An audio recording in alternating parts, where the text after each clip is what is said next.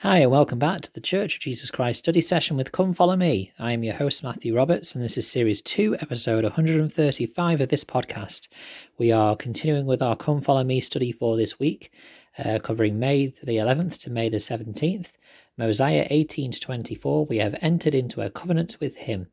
And we are beginning our look at the section covering Mosiah chapters 19 and 20. The words of the prophets will be fulfilled. We're going to stick in ver- uh, chapter 19 today we are moving away from the people of Alma and going back to King Noah and his people.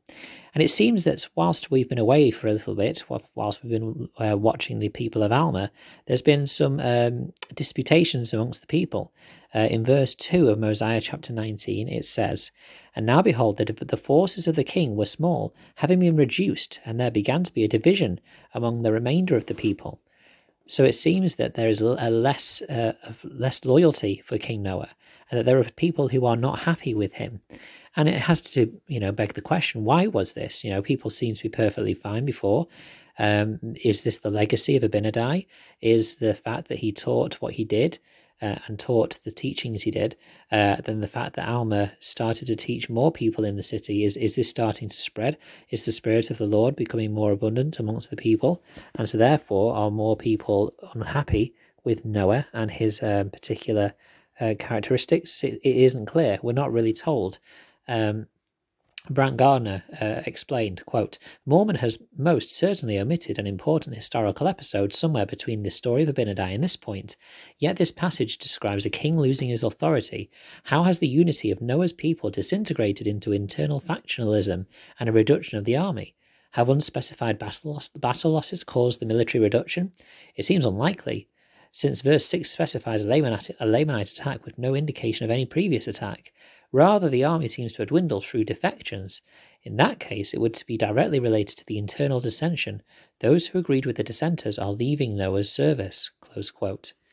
So there is clearly, um, you know, I think we focus a lot on the on the impact that Abinadi had in his teaching, even though he seemingly didn't uh, only had one convert that he may not have even, even been aware of himself.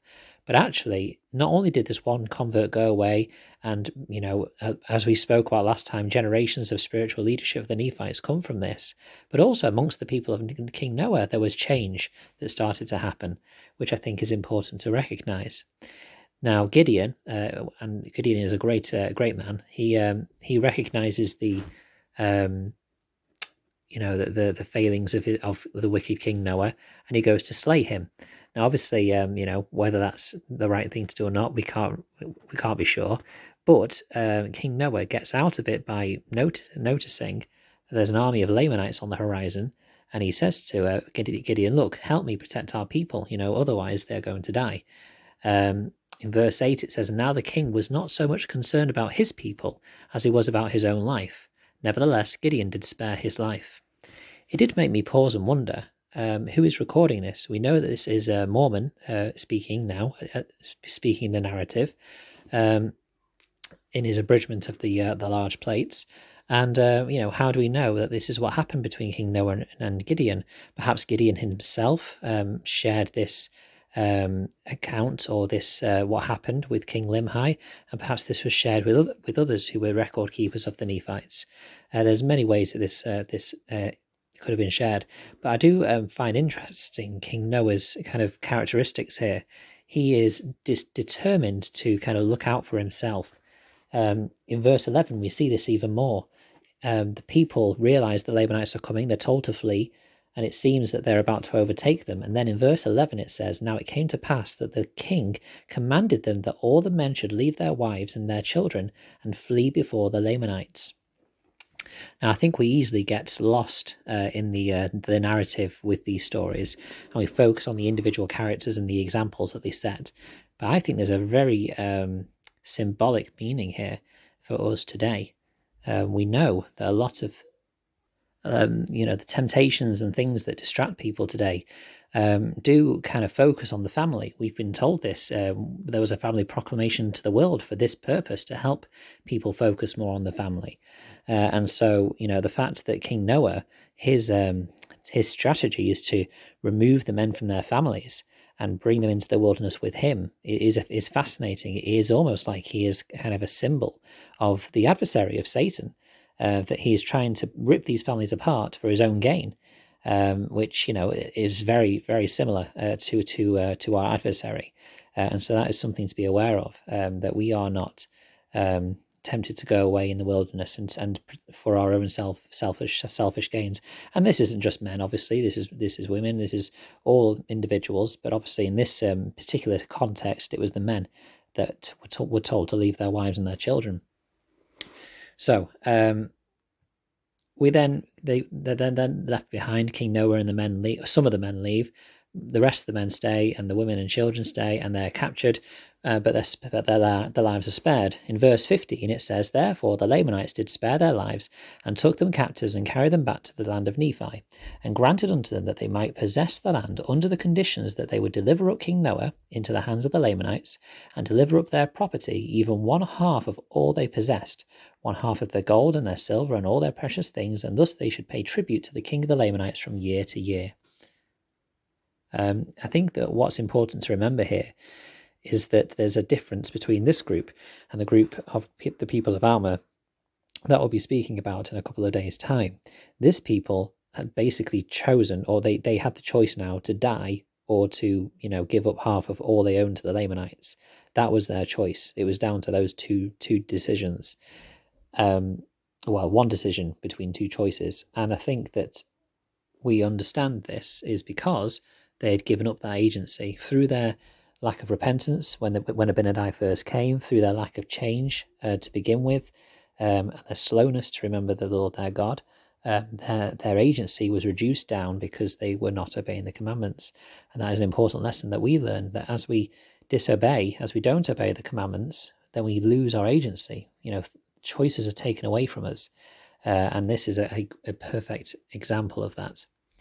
Um, so then we go to verse 20, and King Noah is with the men, and they've realized what they've done, and it was a foolish thing. And in verse 20, and the king commanded them that they, that they should not return, and they were angry with the king, and caused that he should suffer, yea, even unto death by fire. And we see here the words of the prophets will be fulfilled.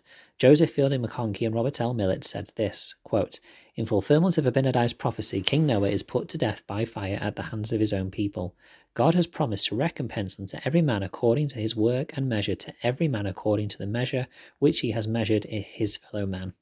I will visit you the evil of your doings, he promised, and will recompense upon thee all thine abominations. Kings and kingdoms, the great and the small, all are subject to the law of recompense by a just God, who either in this life or the world to come balances all accounts. Things will be put right. Things will be um, restored to their proper balance.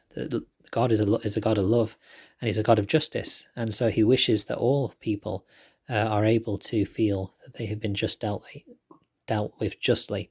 Uh, and so uh, that's something to remember. Now, then later on, it's interesting. Um, it, they, they, they make their way back, and I always wonder what it's going to be, you know, they, they knock on the door and they're like, oh hi, I, I left you to die at the Lamanites. I'm glad to see you're still alive. You know, I wonder how those just, those conversations happened. But in verse 24 it says, and it came to pass that after they had ended the ceremony, that they returned to the land of Nephi, rejoicing because their wives and their children were not slain, and they told Gideon what they had done to the king. Interesting that it uses the word ceremony. What ceremony is it speaking about? Because um, there is doesn't seem to be a specific mention of a specific ceremony. Uh, there's actually just been a KnoWhy published, I think it was just this week, about this this ceremony, uh, and there's a few um, kind of theories behind what it was. Uh, John Tvedtnes suggests that it may have been a Nephite purification ceremony. They had just killed King Noah, and they were purifying themselves of you know his wickedness, perhaps. Um, also, it could have been a ceremony of submitting themselves to the, the rule of the Lamanite king and accepting officially his 50% tax. Uh, it could have been a ceremony of accepting Limhi as their new king, as they had been separated from the main group, um, and they had killed the old king, and so he was now officially the new king. Um, you know, so it's you know it could be a number of things, uh, and so you know it, it, it and there is also a, some scholars that believe it could be also a typo uh, in the print in the printer's manuscript. So I don't think it really matters so much, but as long as we know that there is a number of factors and there are things that were changing for this group of people uh, that they would have to adjust to, and this ceremony may have been marking one of those things. But finally, in verse 26, we uh, we return back to Limhi. He is now in the situation that we found him really uh, when Ammon and his and his group meet. Uh, they are under this uh, heavy tax from the Lamanites. Um, and it's you know it's difficult for Limhi for the situation that he has been really put in by his father. Um, and in, under this tribute that they are under, Lee L. Donaldson said this quote, Noah did not provide for succession to his throne. Instead, his son Limhi was appointed king by the people after his father's kingdom had collapsed. There, was, there is no record of Noah's ever having taught Limhi about royal responsibilities. Ironically, Limhi's first official act as government was to indenture his people to the Lamanites. Noah's reign brought about his people's bondage and landed his son in a political quagmire. Close quote.